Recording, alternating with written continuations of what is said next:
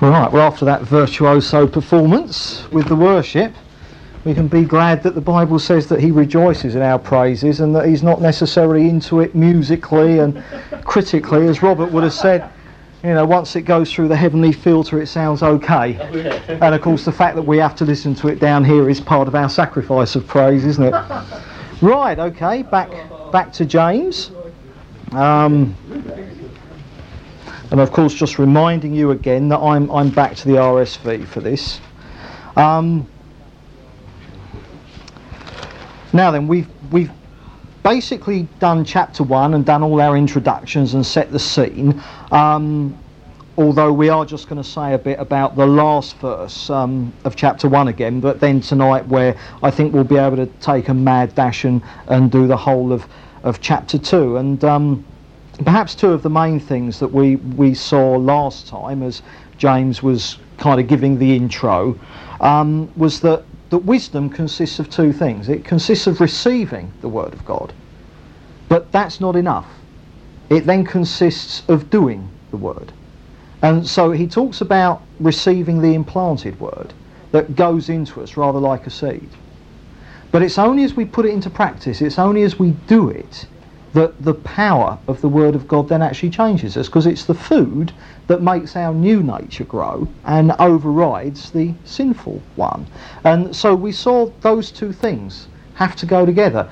Hearing the Word and receiving it and reading it, obviously growing in the knowledge of the truth, but it's only as we actually put it into practice that it's going to do us any good at all. So it's hearing and it's doing.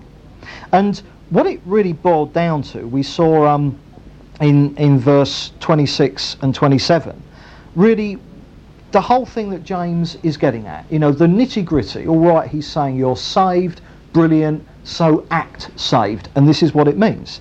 And uh, he, he boiled down true discipleship, you'll remember. He said, If anyone thinks that he is religious and does not bridle his tongue but deceives his heart, this man's religion is vain.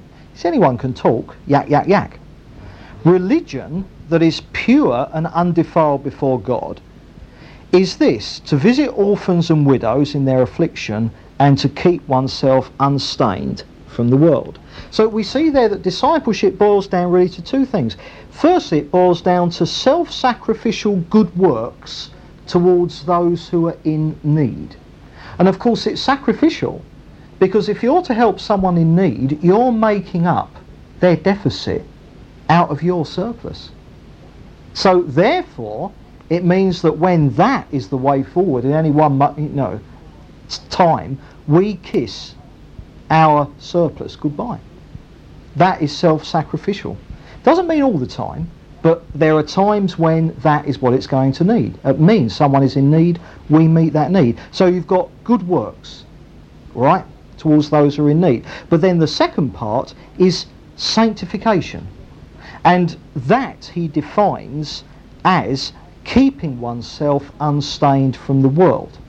Now, what we've just got to clear up now is what does that second one mean? I mean, it's very clear meeting needs and serving people, but keeping oneself unstained from the world. I mean, that's holiness.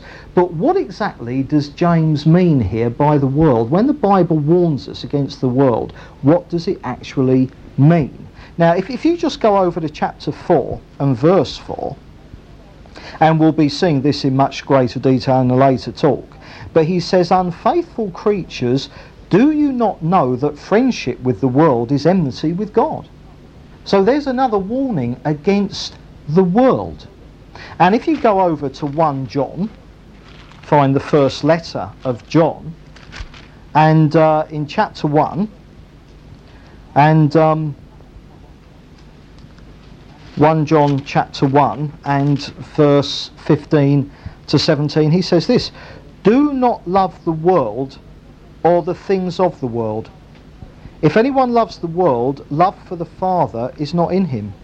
For all that is in the world, the lust of the flesh, the lust of the eyes, and the pride of life, is not of the Father, but is of the world. And the world passes away and the lust of it, but he who does the will of God abides forever. Now, here we're seeing strong warnings against the world or against worldliness.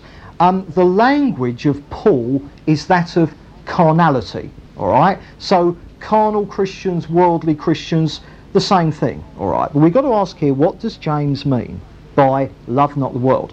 Now, the actual word here in the Greek for world is cosmos. That's the Greek word he uses.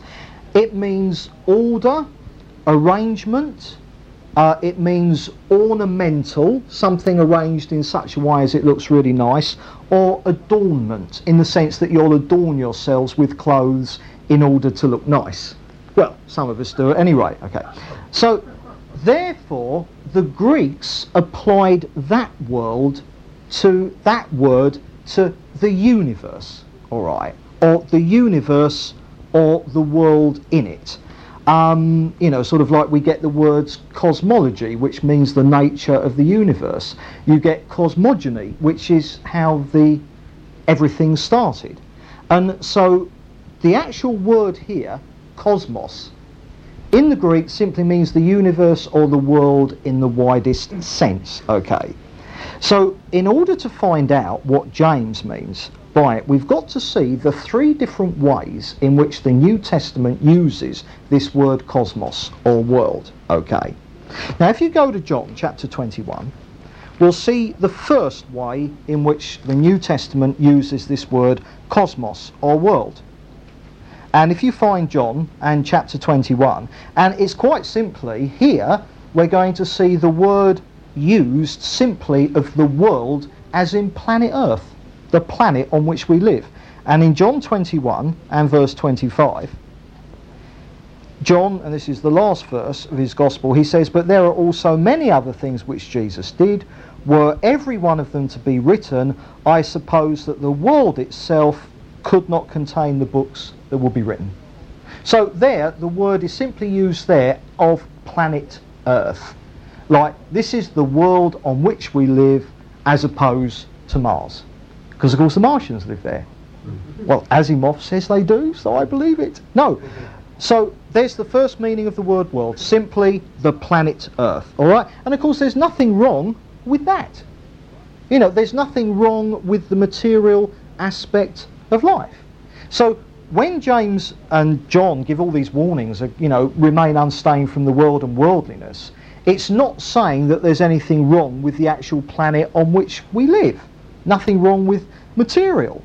Uh, I mean, remember that when God created the world, at every stage of creation, he said, and it was good. And then he created man and woman, and then it was very good. So the world is good. There's nothing wrong with the world as in the planet. There's nothing wrong with material life. And of course, we can know that simply from the fact that the Lord keeps it for the eternal state. I mean, once God's plan is totally fulfilled, sin is dealt with completely, unbelievers in the lake of fire, the universe as we know it now destroyed and replaced, the Lord creates a new planet Earth on which he lives with us. And if you just go to 2 Peter chapter 3 to, to see that clearly, 2 Peter chapter 3 and verse 13 when you know, the verses prior to this are talking about how the universe is going to be dissolved with fire one day, he says, But according to his promise, we wait for a new heavens and a new earth, planet Earth, the world, in which righteousness dwells. So there's the first use of the word cosmos, warnings against the world. It's planet Earth. Nothing wrong with that at all. That is not what James is meaning here. All right. So when he warns us against the world, He's not warning us against the planet on which we live in any way at all. He's not warning us against material life. So then, what's the second way in which this word cosmos is used in the Bible, the world? And if you go to John 3 and verse 16, can you guess which verse this is? John chapter 3, verse 16, where we have this For God so loved the world that he gave his only Son, that whosoever believes in him should not perish but have eternal life. For God sent his Son in, into the world not to condemn the world, but that the world might be saved through him. So here we have the word used of mankind, the world of men and women. the world that Jesus came to save, the world that Jesus died for, the human race. Now then, here we're told that God loves that world, and of course, so are we to love that world. We are to be the world's friend in that sense. We are here to serve the people of the world, to love them, just like Jesus does. So that's not the world we must keep ourselves unstained from either. Here, James isn't saying keep yourself unstained from mankind. Because to do that, you'd have to withdraw from mankind. And that's daft. Do you remember Jesus prayed, Father, I don't pray that you take them out of the world. That's the world of mankind. A Christian isn't someone who withdraws from the world of mankind. A Christian is someone who is part of mankind, loves mankind, and gets stuck into it. So that's the second usage of the word, and uh, that's not what we're supposed to keep ourselves unstained from. The world, in that sense of mankind, God loves mankind, and so are we too. Now, the third usage of this word, and it's what James is meaning, is the Bible uses the word cosmos to describe the present state of the human race in alienation from God and opposed to Him. You see it's the world system. It's the state in which man lives and exists as a fallen being. So in effect, what the world boils down to in this third sense is the outlook, the attitudes, the behaviour and the dispositions of the fallen human nature. That is the worldliness that we're to keep ourselves unstained from. If you go to Galatians chapter 6, and, and, and let's define this and see it fairly clearly. Galatians chapter 6. And uh, in verse 14, Galatians 6, and in verse 14, Paul says, but far be it from me to glory except in the cross of our Lord Jesus Christ, by which the world has been crucified to me and I to the world. And of course, we're dead to sin and to self. That's the point. It's the world of fallen mankind, if you like, the sinful nature.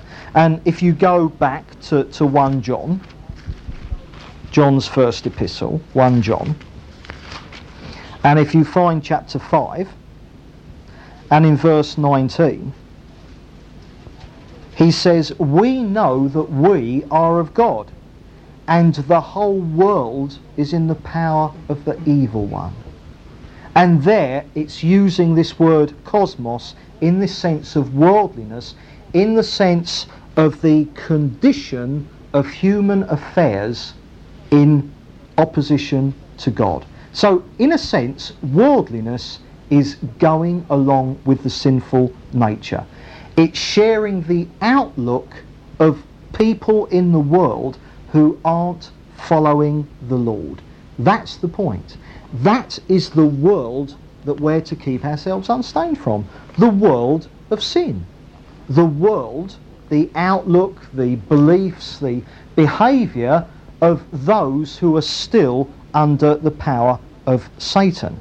So, therefore, we can define worldliness in the language of James and John, or carnality. Paul talks about Christians being carnal, or the carnal nature. We can define it as thinking and acting in accordance with the sinful nature, as opposed to thinking and acting in accordance with the new nature that we received in Jesus. That is what worldliness is. Think of it like this when you do what you'd have done before you got saved. That is worldliness. Certain situations, you know how you reacted, responded before you got saved. That was worldliness. But now a new nature is inside wanting to respond in a different way.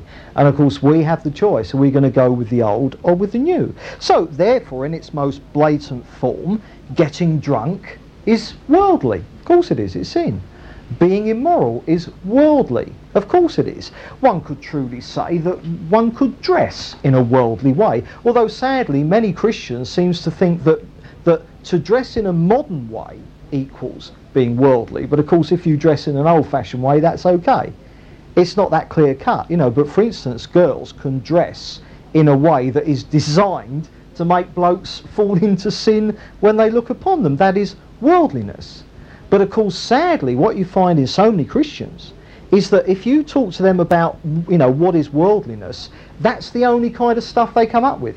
Oh, well, worldliness, it's getting drunk, it's going to pubs, blah, blah, blah. You know, some people say going to pictures is worldly. Uh, I can't quite see that. I suppose it depends what you're going to see.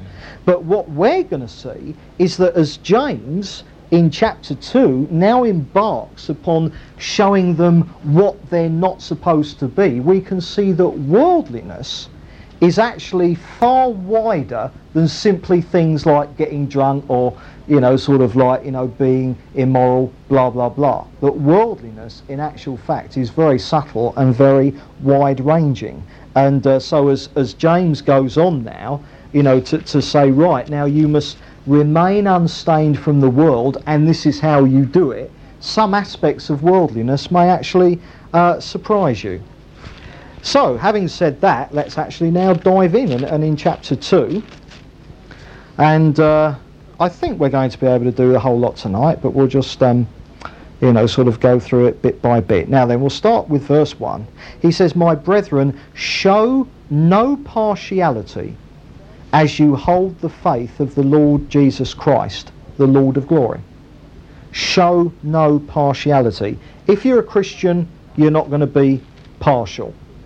Um, just go over to chapter 2, uh, sorry, go, go further down into verse 9. Um, he says, but if you show partiality, you commit sin. So he goes back to it there. So what is this partiality that we're not to show? It's worldly if you show partiality. Now, the Greek word here is prosupolimpsia. Lovely word, isn't it? Prosup... I can't say it. Prosupolimpsia. I give away now I don't actually speak Greek. And what it means is to base your judgment of somebody upon rank or position or popularity. I.e., it means to base your judgment on somebody on their external circumstances. And therefore, preferring the rich and the powerful, for instance, rather than the ordinary Joe in the street. So that is what partiality is. Basing your judgment of people on external circumstances and uh, preferring those who, in the world's terms, would be considered to be the in people, um, i.e., preferential treatment. That's what it is. You know, sort of like, you know, sort of a particular type of person, you think, oh yeah, you know, someone like that, they're my type of person in the sense of, oh, they've got lots of money, or oh, they've got a really important job, or oh, they've got they've got a BMW, or I have to make sure I get a lift with them. It's it's that kind of thing, and uh, you know, sort of, and of course, if Jesus had been like that, if that was the attitude of Jesus, that he only wanted to spend time with the top dogs, I mean, what chance would the likes of you and me had?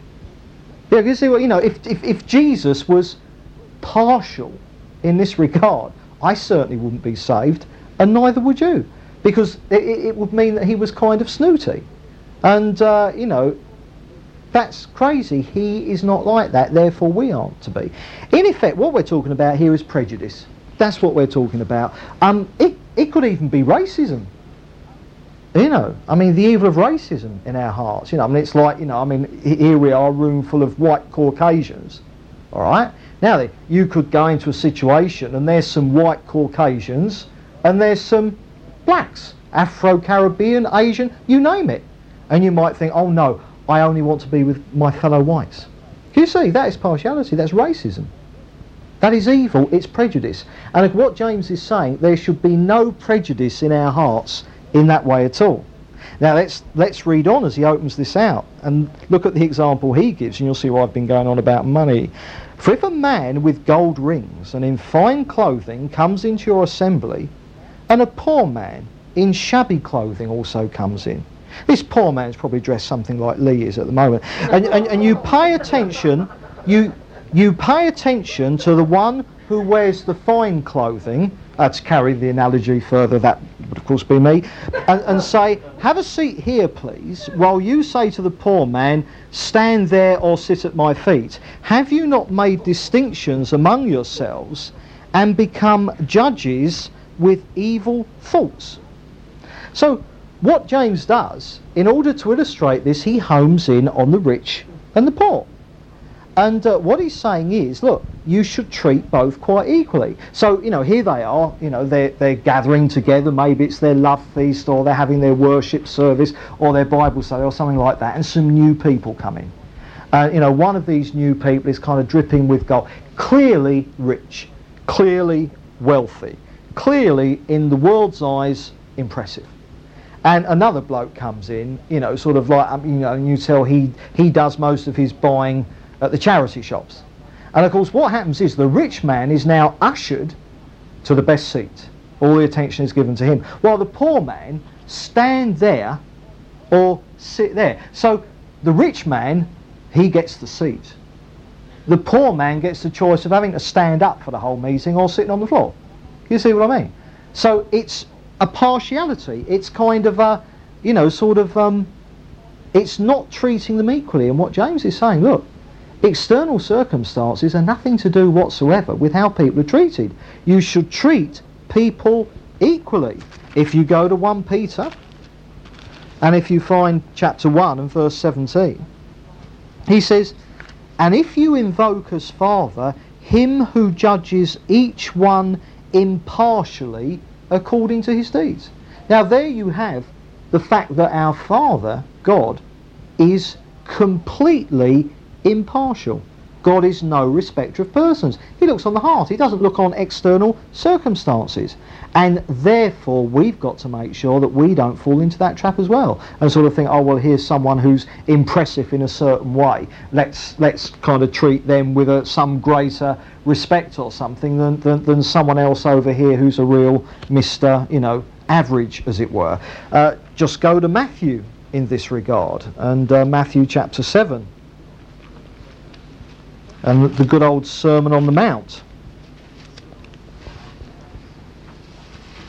And um, warning people of false prophets, Jesus said, You will know them by their fruits.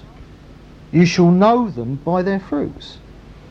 And of course, the basis of our judgment on people's lives, including each other's in fellowship, is not money or position or a high profile or anything like that at all. And James says here that if you start giving preferential treatment to the people who are rich, powerful, or whatever just because they're rich or powerful, he says you have become judges with evil thoughts. And of course, the point is that the moment that you give someone preferential treatment based on their external circumstances, the moment you're doing that, you are judging with evil thoughts. You are then judging with evil, uh, you know, kind of intent. I mean, for instance, uh, you know, and this, this, you know, could apply to, you know, people who are elders, but it could apply across the board. That, you know, sort of maybe you've got a particular situation where two people do something that just needs a correction. But the rich person might not be corrected. After all, maybe you could think, well, they're probably very generous givers to the church. We don't want to upset them. Can you see what I mean? Whereas an ordinary Joe would be corrected quite properly without further thought. But can you see the principle here of, you know, treating the rich or whatever, or the powerful people, the in people, giving them a preferential treatment that's different to, to just people who are what, what you call the average Joe in the street. We must watch that. It's dangerous and it's completely wrong. We are all equal in the sight of God, quite regardless of our external circumstances. Let's, let's keep going.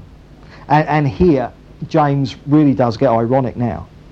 He says, Listen, my beloved brethren, and he's still on this thing about partiality. Has not God chosen those who are poor in the world to be rich in faith and heirs of the kingdom which he has promised to those who love him.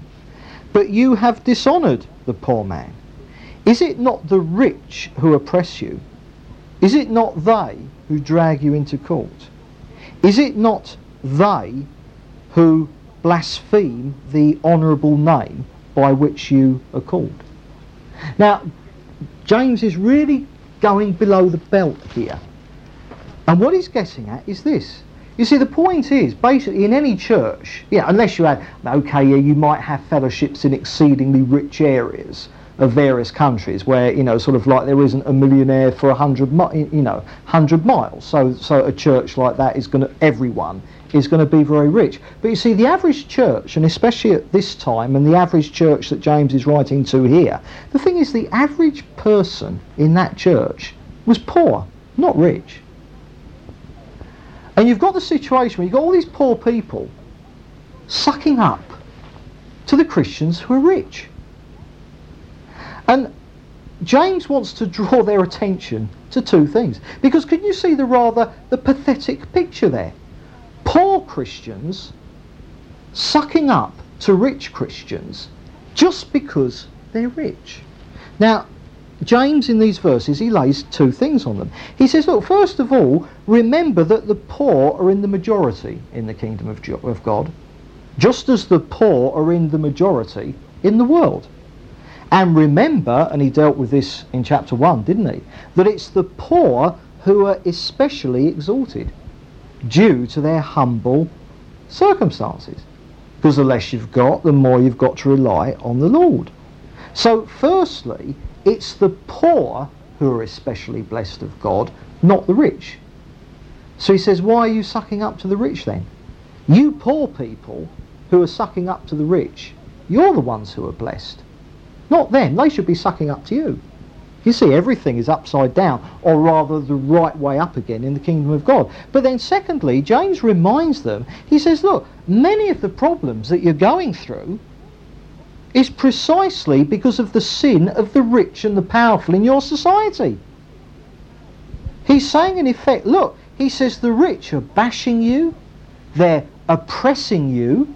I mean, you're poor, you're getting bashed enough and exploited enough from the rich. Don't, for heaven's sake, turn on each other and start fighting amongst yourselves and getting out of fellowship with each other for the sake of kowtowing to them. Can you see the irony of what he's saying? He says, look, you're all kowtowing to the rich. He says, but can't you see? It's the rich that cause many of the social problems that you're experiencing because the rich tend, not always, but the rich tend to exploit people. So he's saying, look, can you not see the absurdity, the absolute absurdity of the idea of poor people sucking up to the rich and giving them preferential treatment. It's to completely fail to understand the relationship between the rich and the poor that there ought to be in the kingdom of God. And, um, you know, sort of like here they've forgotten. And so he's saying, look, stop doing it. It's absolutely ridiculous. These are the very people causing many of the ills in the society in which you live. Don't go kowtowing to them. And of course, remember that we saw last time in regards to the rich, we saw that the poor are exalted, but the rich are humiliated. Because the point is that, that, that when they die, I mean, you know, it's you know, everything goes back into the box, doesn't it? All your hotels on Mayfair, all that money you've got, it all goes back into the box. And so the rich person dies, takes nothing with him, and realises that of himself he had nothing. But you see, the poor people knew that already. So there's no humility. Poor people can only be exalted, but rich people can only be humbled. And that's the relationship between the haves and the have-nots in the kingdom of God. Now, let's just at that moment pause there and just look a bit more at what the Bible says in regards to the haves and the have-nots because it's important. We're considering here the question of being rich. And what James is addressing here is the evil of giving partial treatment to people. So you've got poor Christians here kowtowing to rich people just because they're rich. And James is saying it's wrong. But notice he's not saying that it's wrong to be rich. He's saying it is wrong to kowtow to people just because they're rich. Now, in chapter 5, in later studies, we're going to see James give the rich Christians a kicking, such as would delight any Marxist. All right? they really are going to get a kicking in chapter 5, and we'll get there soon. But in chapter 4, which is before we get there, we're going to see them all getting a kicking, rich and poor, you see. and we've got to underline this in our hearts. Nowhere in the Bible does it say that money or being rich is a sin. There are great dangers with money. The love of money is sin, but riches themselves are completely neutral. There is nothing wrong with being rich. And in the Old Testament, it's quite clear that God actually chose to make some people rich. And there is not one word in the New Testament to suggest that God has changed in any way at all. If God wants to make people rich, including Christians, he is quite free to do that. Now then, if you go to 1 Timothy, let's, let's just see some verses which are definitive and, uh, and we'll clear this up, you know, like the haves and the have-nots, all right? Find 1 Timothy chapter 6. 1 Timothy chapter 6 and start with verse 6. And he says, There is great gain in godliness with contentment. For we brought nothing into the world, and we cannot take anything out of the world. This all goes back into the box, doesn't it? But if we have food and clothing, with these we shall be content. But those who desire to be rich fall into temptation, into a snare, into many senseless and hurtful desires that plunge men into ruin and destruction. For the love of money is the root of all evils. I, there is no evil you will not do if you love money, because there's nothing you won't do to get the money, you see what I mean. It is through this craving that some has, have wandered away from the faith and pierced their hearts with many pangs. Now, the warning there is to the have-nots. And the Bible says to the have-nots, don't, don't, don't crave to have. Don't crave to have. If you crave to have more than you've got, and if you forget contentment, then you're going to fall into the love of money and what it can do for you. So then, to the have-nots, the warning is don't be, don't be envious and covetous of those who've got more than you. If God wants to give you much more and make you rich, he will. It's down to him, but he might not. Don't envy the rich. Don't be envious of what they've got. Now go to verse 17. And now we have God's instructions to the rich Christian. As for the rich in this world, charge them not to be haughty, nor to set their hopes on uncertain riches, but on God who richly furnishes us with everything to enjoy. They are to do good, to be rich in good deeds, liberal and generous, thus laying up for themselves a good foundation for the future so that they may take hold of the life which is life indeed. So, God's word to the rich is be careful of pride. Don't get haughty. You're nothing special just because you're rich and don't you dare think you are. Don't expect people with less than you to kowtow to you because they're not going to, and it's wrong that you want to. That's the danger of the rich. And also, the danger of the rich is that they can put their trust in their riches rather than in God Himself. And but what they are told to do is to be rich in good deeds, liberal and generous. So, are rich Christians told to give away everything they've got? No, they're not they're told to be generous. And of course, the more you've got, the more you ought to give. That's fair enough. But that kind of sums up the thing about the rich and poor there. The have nots mustn't be envious or jealous. And if God wants to give you more, He will. But those who have got lots and lots, they've got to be aware of the dangers of pride and stuff like that. So, therefore, that kind of sorts that up. Now, then, we, we move on now to verse 8. Got to go at a right old pace here, I can see, or we're going to run out of time. Verse 8. He says, If you fulfill the royal law, according to the scripture, you shall love your neighbour as yourself, you do well. And then he goes on and he gives his final thrust in verse 9 about partiality. But there's something amazing there. Absolutely amazing. Now, obviously, we're seeing here again that James has now got free of his legalism. He's not into the Old Covenant anymore, is he? He's not talking about, you know, sort of like the law of the Old Testament law, the law of Moses. He's talking here about the, the, the royal law, the new covenant. So James is free of all his legalism and stuff like that now, isn't he? But uh, he defines this royal law, the new covenant, all right, the new covenant, he defines it as you shall love your neighbour as yourself. He says this is what it is all about. You shall love your neighbour as yourself. Now, we've got to ask a question here, and it's this. Why, if he wants to define what the new covenant actually is, what the Christian life is, shouldn't he not say that it's all summed up with you shall love the Lord your God and love your neighbour as yourself? But he doesn't do that. He misses God out completely. You know, I mean, a socialist could read this and say, oh, yes, this is very good. Yeah, just knock God out of it, and Christianity is quite good. It's socialism. Which I suppose if you knocked God out enough, I mean, you might be able to squeeze socialism out of some of the verses of the Bible. But can you see something odd here?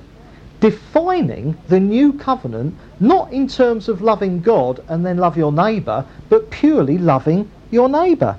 Why is God left out? If you go to Galatians, Galatians chapter 5, and I just want to show you, because I mean, you know, perhaps perhaps this was just a, a, a foible of James.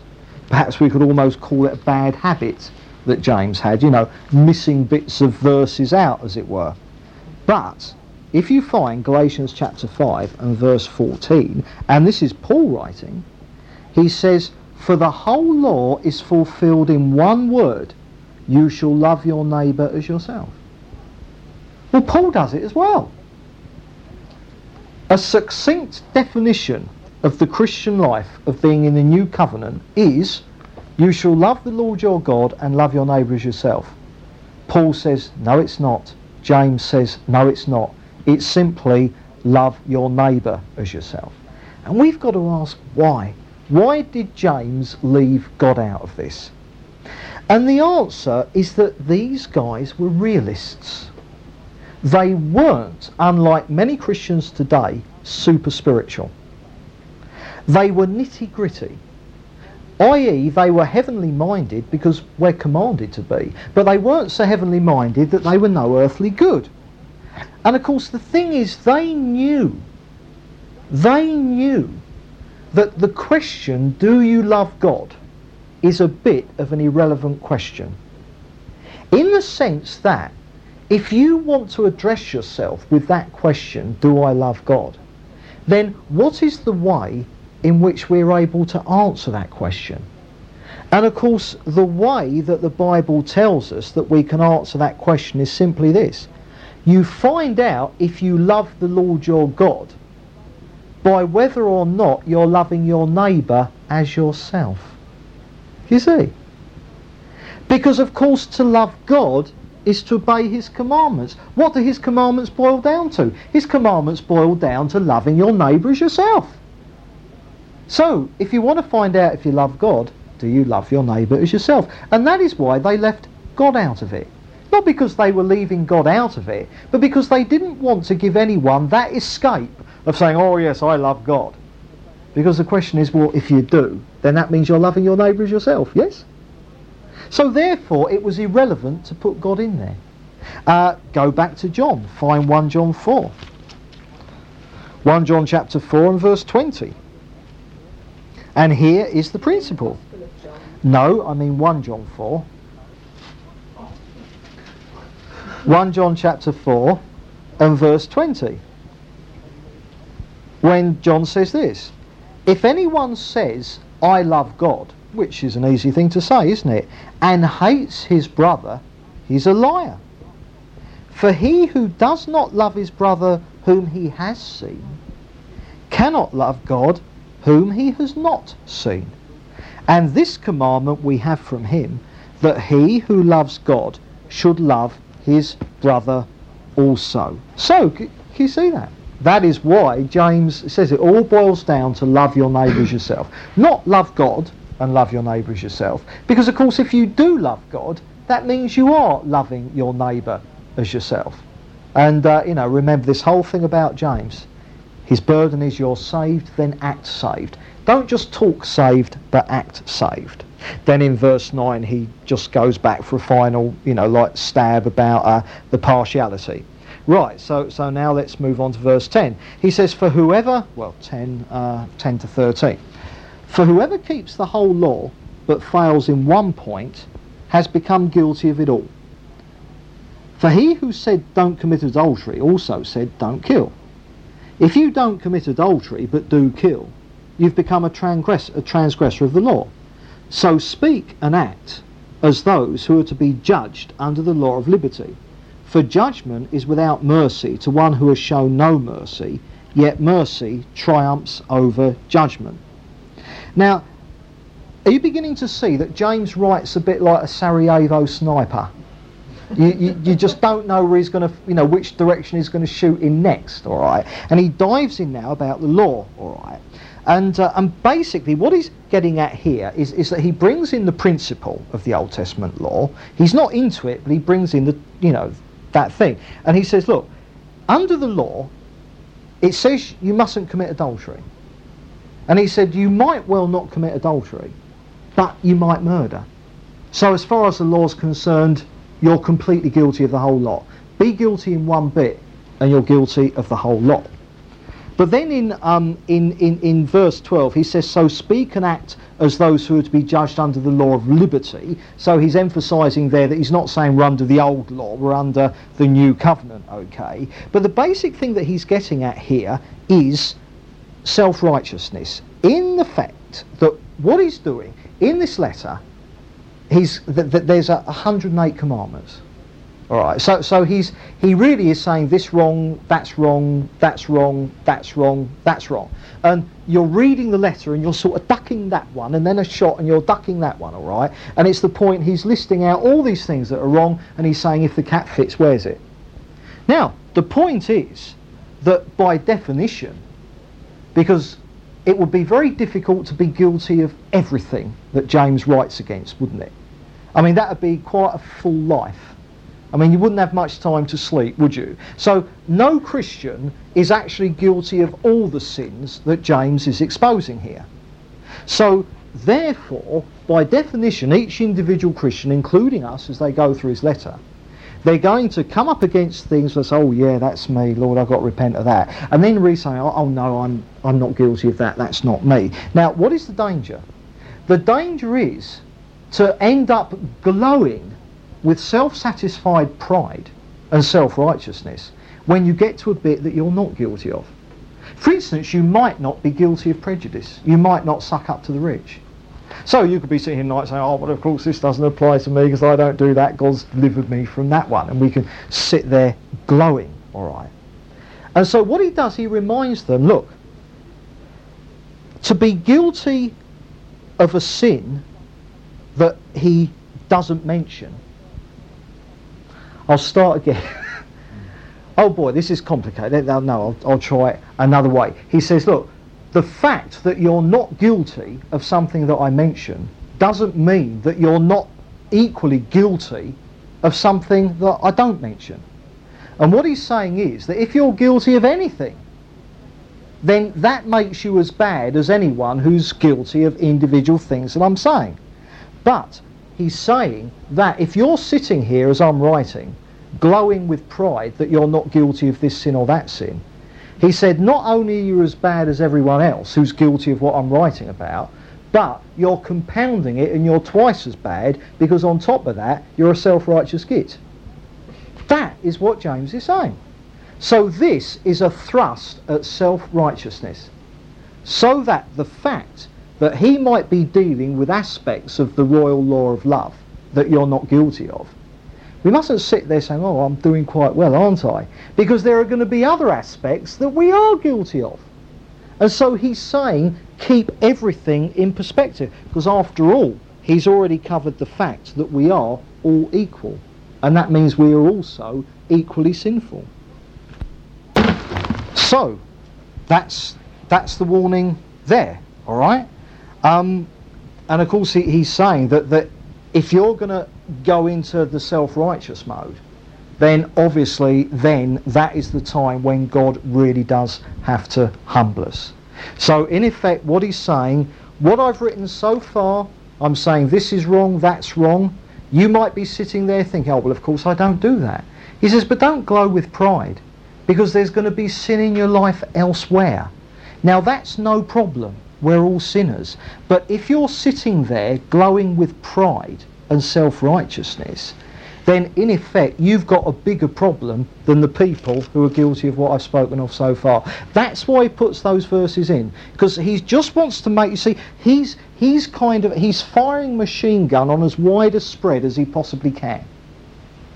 But this one is for anyone that any of his bullets so far hasn't hit. So this is the scatter gun. you might escape his machine gun but now he's got the Gatling gun out. Can you see what I mean? Or, or, or he, he, he's, he's dropping H bombs now. Everyone is included in what he's saying. All of us have got to be allowing the Word of God to judge us so that God can keep working in us. And self righteousness is the surefire way to not grow in the Lord and to be a hypocrite. We mustn't be like that. Okay. Now then, uh, for the rest of this chapter, we're, we're going to see him really, you know, sort of like going going for worldliness by by the throat now. So let's let's let's read um, verse 14. Uh, he's he's kind of tightening his grip here. It's going to be a death blow to hypocritical Christians. In verse uh, verse 14, he says, "What does it profit, my brethren, if a man says he has faith but has not works? Can his faith save him?" Now, he's raising a question how do you spot faith in somebody? Well, it's not by their claim to have it. That's not how you spot faith. All right? So, you know, I mean, I could say, well, I'm full of faith, brothers, at the moment. That's not how you find out if I'm full of faith. You find out if I'm full of faith, if I've got faith, by looking at my works. What I do how I live. And so he says here, can his faith save him? Now, we've got to, to, to, to kind of get round this because there are some Christians who seem to think that James writes things that contradict Paul, who says we're saved by faith. And we're going to here see James now launch out saying, no, you're not saved by faith, you're saved by works. And we've got to, there's no contradiction here, but we've just got to understand it. Ask a question, can faith without works save us? James says it can't. We've got to say, can it? Well, do you get to heaven? If by being saved by faith you mean getting to heaven, obviously we get to heaven by having faith in Jesus. It's as simple as that. So you get to heaven by having faith in Jesus. The formula you get to heaven by faith in Jesus plus works is salvation by works. That's wrong. You get to heaven by believing on Jesus. All right. So then, we've got to raise the question well, James now goes on to say the opposite, that you're saved by works. So, what is it? Is salvation by faith or by faith plus works? Now, we've got to actually see the context here. When Paul says, look, if you've got work, if you've got faith, show me your works, can your your faith save you? All right, without works. Now, this this word save in the Greek is sozo. That's the word he uses here. And when we use the you know the terminology, hey, are you saved? Has Jesus saved you? The Greek word there is sozo. And the Greek word means simply to save or deliver or to rescue from whatever but including eternity in the lake of fire. And you establish, when in the Bible you get this word save, you establish what the saving or rescuing is from by the context. I mean, for instance, when the disciples were in the boat and there was the storm and they thought they were going to drown, they cried out to Jesus and said, Lord, save us. They weren't saying, Lord, save us from the penalty of our sins so we don't have to go to the lake of fire. He was saying, Lord, could you do something about this storm and make it safe because at the moment it's dangerous. So salvation in its widest sense simply means to be rescued from something. And the something that you're going to be rescued from, you have to, to work that out from the context um, that it's used in in the Bible. Now, the context here, all right, and we saw this last time and the time before, is that James is concerned in this letter not with justification, not with past salvation, i.e., having your sins forgiven so that you're going to heaven. He is concerned with sanctification. He is concerned with being saved from the power of sin in your life and being holy down here. So, James, at no point is he concerned with or addressing the issue of being saved from the penalty of sin. He's fully aware that these people are Christians. They're home dry on that one. That is not his concern. He is concerned purely with present salvation. He is concerned purely with them being delivered from the power of sin in their lives. So, what James is dealing with here is not asking, are you a Christian or a non Christian? That's not the issue here. The issue here is, are you a faithful Christian who's being dealt with by God? Or are you a faithless and hypocritical and worldly Christian who's making the profession that you're a disciple, but you aren't really? Now, that is the question here, all right. So then, what he's saying, in effect, is he says if you're the latter, if you're simply a Christian, you're a genuine Christian, but your claim to be an ongoing disciple Christian is mere words, okay? He says if that's all you've got, if you've got faith that consists of words but no works, he says that's not genuine faith, that's not daily trusting the Lord and following Him, and you'll get nowhere. But if you've got genuine faith, i.e., that shows itself in works and obedience to God, then because you're working at it where it counts, you can be sure that you're going to grow and mature in the Lord. Remember, we saw last time, this is what Paul talked about in Philippians as being working out your own salvation. Not just talking, but actually working it out. God's given us a new nature, so let's, in obedience to His commandments, allow that new nature to come out. Okay. So then, the question here, when he talks about, um, you know, that, that can that faith save him? What he's saying is the question here is being saved from the power of sin in your life. Now, you might claim that you have that faith. You might claim, oh yes, I'm going on with the Lord, I trust Him, I'm a disciple. But unless that is backed up by the obedience that that means to His word, then if you think that that faith that is merely talk is going to get you delivered from the power of sin, you're kidding yourself. You're kidding yourself. Because we must work out our own salvation. God's put it in, but He can't do everything. He can't work it out. We've got to walk in the good deeds that God has prepared for us. And so, therefore, he's saying, look, on this issue of being a disciple, don't answer by talking, answer by living. That's the point. And you can claim to have faith to be a disciple, but unless that's been worked out in your life in obedience to the Word of God, then sorry, I for one don't believe you. All right. Let's read verse 15. And he quotes, for example, if a brother or sister is ill clad and in lack of daily food, and one of you says, Go in peace, be warmed and filled, without giving them the things needed for the body, what does it profit? So faith by itself, if it has no works, is dead. You see, what he's saying is, if you get into a situation where you can meet a need, the Lord's leading you to meet a need, and you walk away from it, you do all the, oh, bless you, brother, bless you, brother. I'll pray for you, brother, I'll pray for you, brother. All right? Now, that's, that's, that's the yak of the yak. It's faith talk, and indeed, a, a truly faithful believer would say that. But the faithful believer would also meet their need. Is he? And what he says, if you're one of these people who are just going to talk and not do, then although you're talking faith, you haven't got it. And you're kidding yourself if you think you have. Because faith is living in obedience to the Lord. So therefore, it's practical. It's down to earth. It's self-sacrificial. Go back again, yet again, to 1 John. Many parallels in these two letters. Find chapter 3 and verse 16. 1 John 3. And he says, By this we know love, that he laid down his life for us, and we ought to lay down our lives for the brethren. But if anyone has the world's goods and sees his brother in need, yet closes his heart against him, how does God's love abide in him?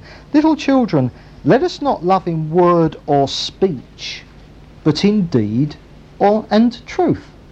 And what James is doing, he's comparing worldly Christians who are merely word and speech with the true disciples who are deed and truth. Can you see the difference? And that is why he raises this question, can your faith save you if it has no works?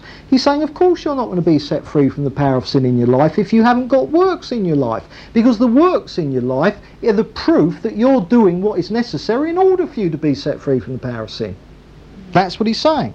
Right, let's go on to verse, uh, and, and then in verse 17, he says, So faith by itself, if it has no works, is dead. So he's saying, look, talk all you like, but it's dead. There is no sign of movement. A dead body doesn't move. All right? Therefore, a Christian who talks but doesn't do, there is no movement of discipleship there.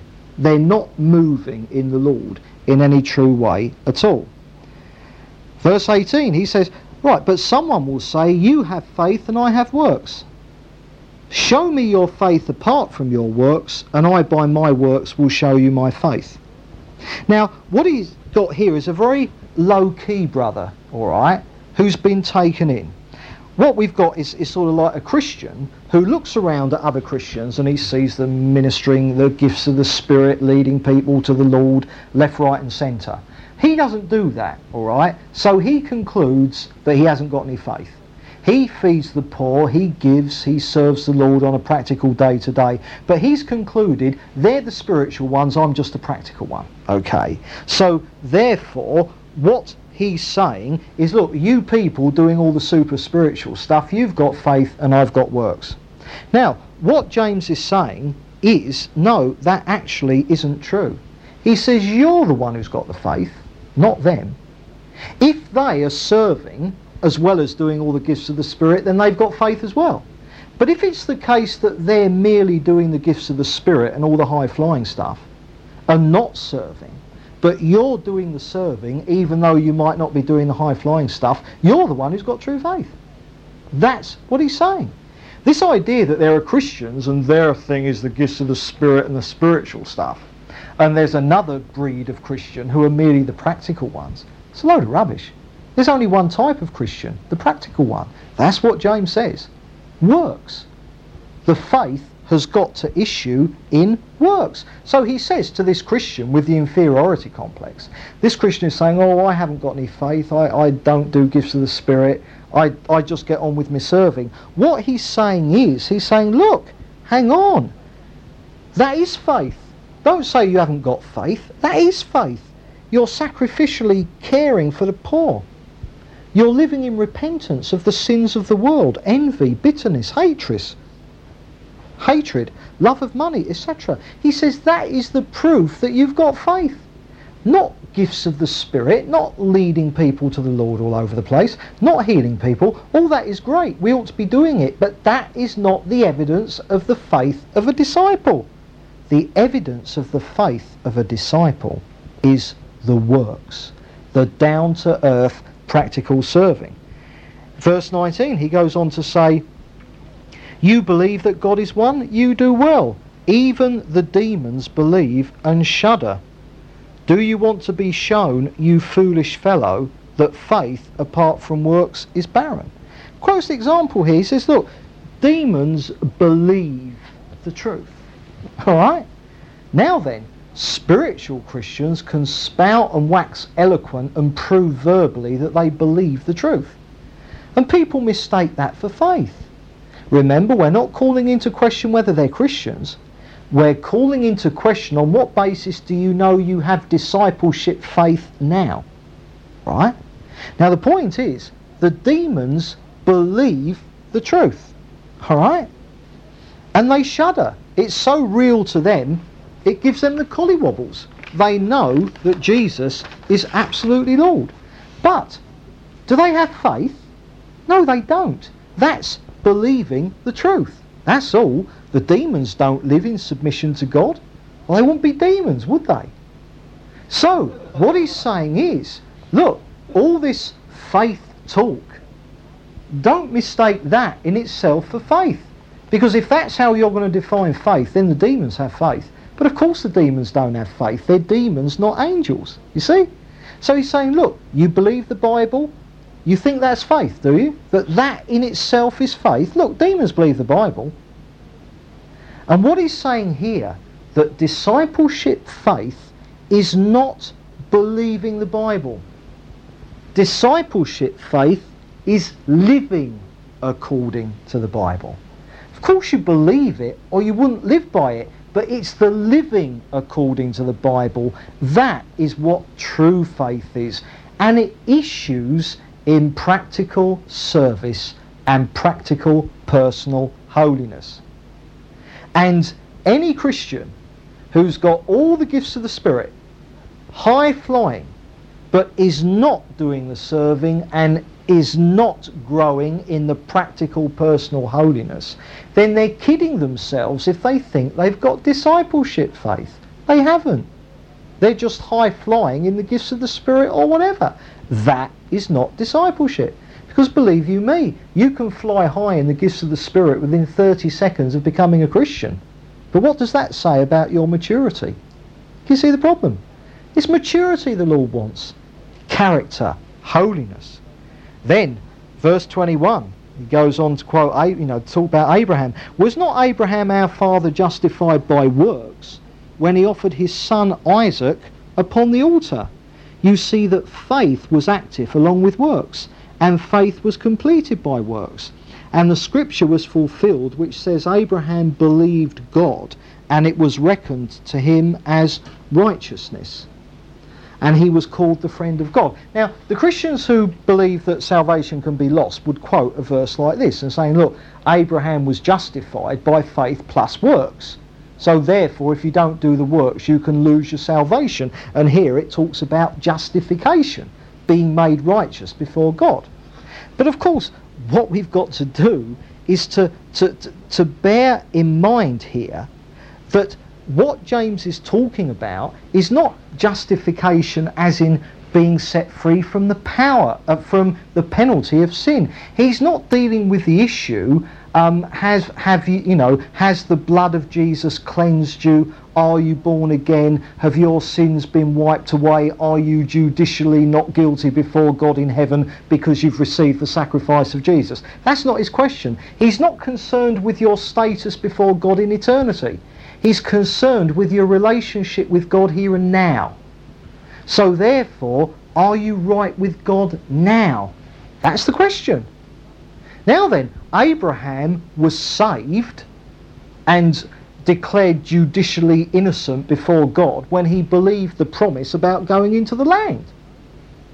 But the story about when Abraham was willing to offer Isaac up on the altar is not raising the question of whether or not he is saved from the lake of fire. It's raising the question, having been saved, can you not see that Abraham maintained discipleship?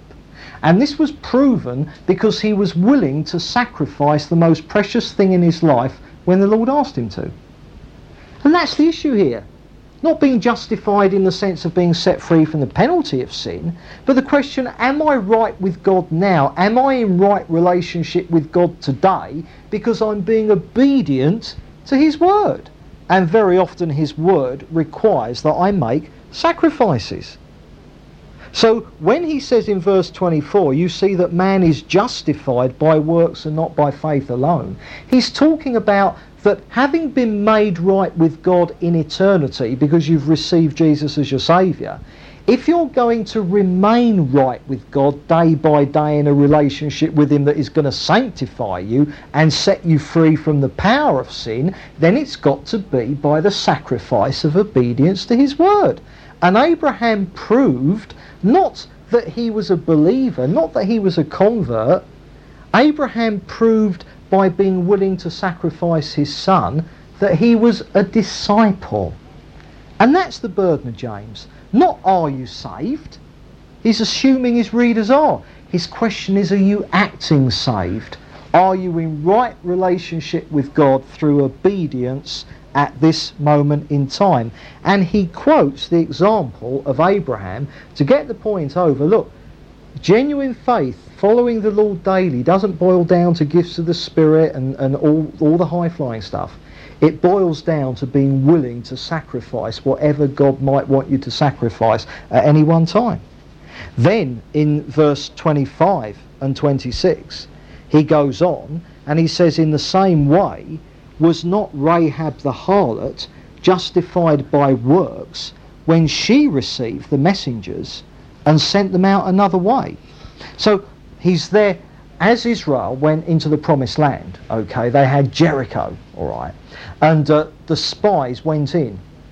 And Rahab was a harlot, but she believed in the Lord. She, as you know, she knew the history of Israel. And when the spies came in, she she sort of you know said, "I'll put you up at my place. You'll be safe here." And what she did, she put her own line, her own life on the line, in order to serve this God whom she now believed in, the Lord God of Israel.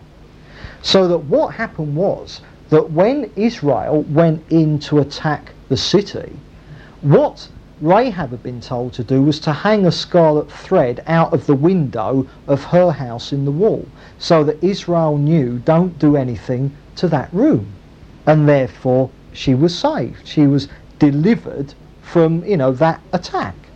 And the point is that what he's saying is that Rahab, she demonstrated her faith because she was prepared to put her life on the line for this God who had just saved her from the penalty of sin in her life.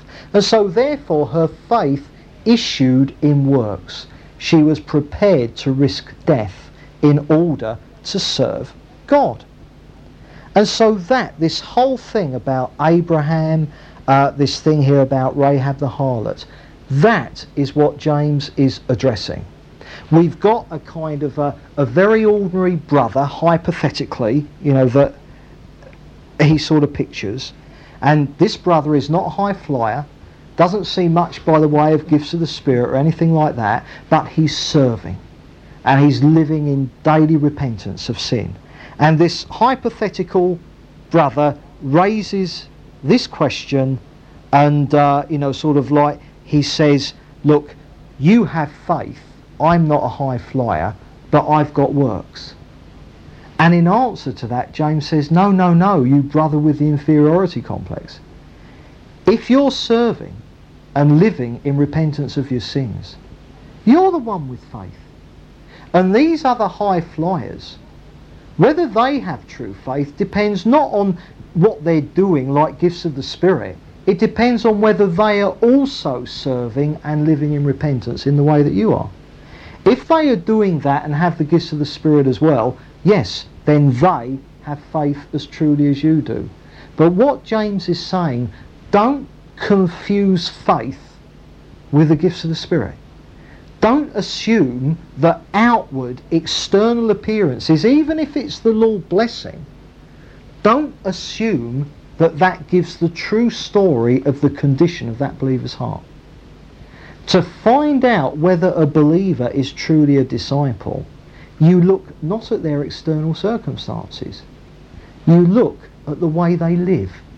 Not whether they're ministering the gifts of the Spirit. Not whether God is doing this, that or the other for them externally. You look at the character of their lives. And so he quotes Abraham as the example. He says, look, the demons would be an example of the believers who talk faith. But he says the demons, they're not following the Lord. They know the truth. He says because faith is more than that. And he says, if you want to know what true faith is, true discipleship faith is, it's Abraham being prepared when God asked him to sacrifice his own son. That's what discipleship faith boils down to. Because the truth is that to serve each other, to meet needs, and to live in repentance of our sins, that is self-sacrificial. And the thought of Abraham being prepared to offer up his own son as a single act is a good symbol of what that self-sacrifice means for our entire lives down here. A daily giving up of whatever it is that is most precious to us that might be standing in the way between us and God. I, when God says, this is what I want of you now. And our sinful nature recoils and says, not that. But we, as disciples, say, well, okay, it's going to hurt, but I'm going with the Lord. I'm going with the new nature. I'm going to serve. I'm going to give. I'm going to live in repentance of my sins, whatever it boils down to.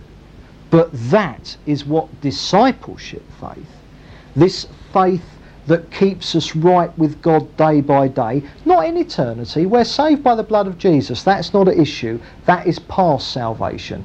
But this is asking the question in regards to present salvation. Are you a disciple? Are you right with God? Are you justified? Are you in faith towards God at the moment? Well, the answer to that is, are you serving? Are you sacrificing? Are you living in repentance? and Abraham and Rahab the harlot show us the way. And then in verse 26, he ends his argument. The final nail in the coffin is this For as the body apart from the spirit is dead, so faith apart from works is dead. So what he's saying, I mean, here we've got a definition of death. When the spirit leaves the body, someone is said to be dead. All right? It's as simple as that. And here he's saying that if you've got one of these believers high flying in the gifts of the Spirit but without this other thing that we've been talking about, then what James is saying, look, they're spiritually as dead in the here and now as a body, spirit has left it, is dead as well.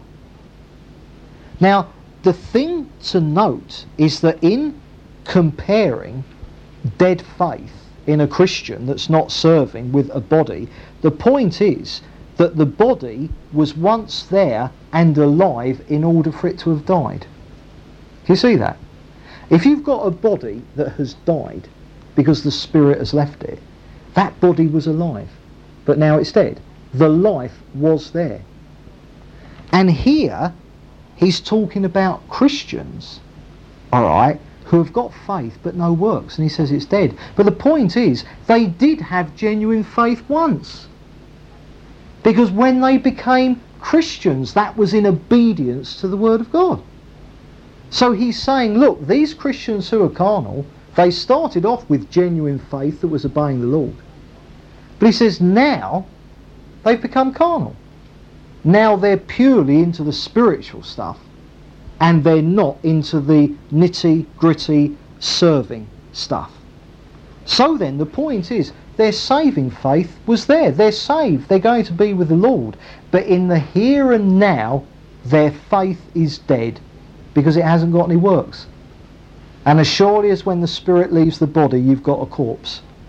If you've got a Christian, no matter how much they're doing spiritual gifts wise, talking wise, or whatever, if they haven't the fruit of the Spirit developing in their lives, if there's not that sacrificial serving, if there's not that daily repentance of sin and dying to self, then their faith is quite simply dead. And that's the fact of it. And that is what James is writing about. Because he's urging people to be disciples.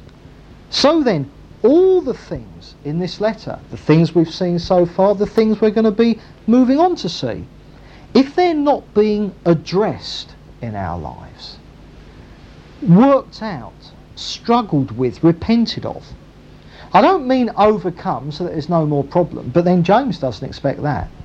But I'm saying that all these things that James deals with, if they're not being addressed outworked, struggled with, and repented of in our lives, then our faith is dead.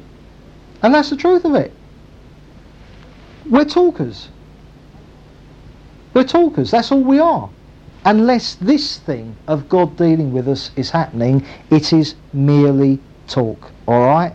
No matter what we might claim for ourselves, no matter what we might say of ourselves, if this isn't true of us, then we are not disciples. We are not in the here of na- here and now, maintaining a right relationship with God.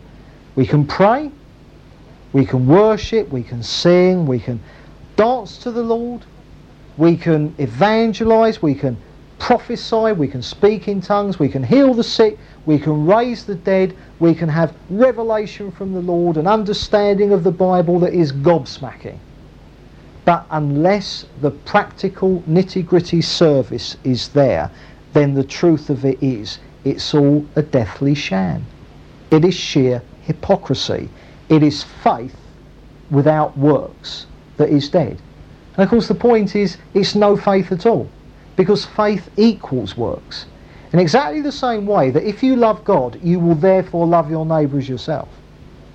It's also true that if you have faith in the Lord now, not faith that you're going to heaven, but faith that the Lord is going to make you a disciple and deal with you and set you free from the power of sin, if you have that faith now, it will be working itself out in the way we've been talking about. But if it's not, then the faith doesn't exist. It's a sham. It's mere talk. Okay. So then, what have we got so far from James? That the whole angle that he's coming from, he's saying, don't just talk about faith and discipleship.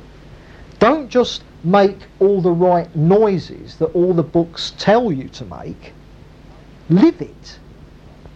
That is the only way to be a disciple is to live out the commandments in the Word of God. Don't talk, do. But the great problem is, and we saw last week, our hearts deceive us.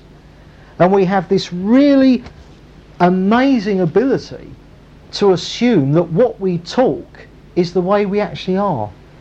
And it's not actually true. Because we can talk one thing and live another. And James is giving out the warnings against this. He's saying, look, you're saved, but you've got to act saved. And if you're not, then all this talk about I'm a disciple, I'm following the Lord, I have the faith that is keeping me in right relationship with God day by day. He's saying, no, that is just a sham. It's, it's not real faith at all. You're living a complete pretense. And you are, in fact, a carnal Christian who simply wants to be thought of as a spiritual one. Or you are a worldly Christian who wants to be thought of as a disciple. And of course, this letter, all that he's writing is the way that we look at ourselves and ask the question, okay, which am I? And whatever I am, how can I address it? How can I get things absolutely right? Now, next week, we, we, we move on to what you might call, in terms of James Burden, the biggie, the real biggie, or rather the little because his biggest burden is one of the smallest parts of our body. Because next week he, he turns on what the real problem actually is most of the time. And we're going to be looking at what the Bible says about the mouth and the tongue. So that's why I say it's a little because the tongue is very small. Although it's true that often we have extremely big mouths, and that's true of all of us, isn't it? But the tongue is very little, and yet it is often the biggest problem that we've got. And bearing in mind that what he's saying so far is it's easy to talk, but I'm not interested in you talking saved. I've got to know, I've got to ask you, are you acting saved? And because we do so much talking saved, apart from acting saved, that the issue of the tongue has got to be dealt with. So um, I leave you with this thought. Come back, if you dare, next week. I'll leave it there.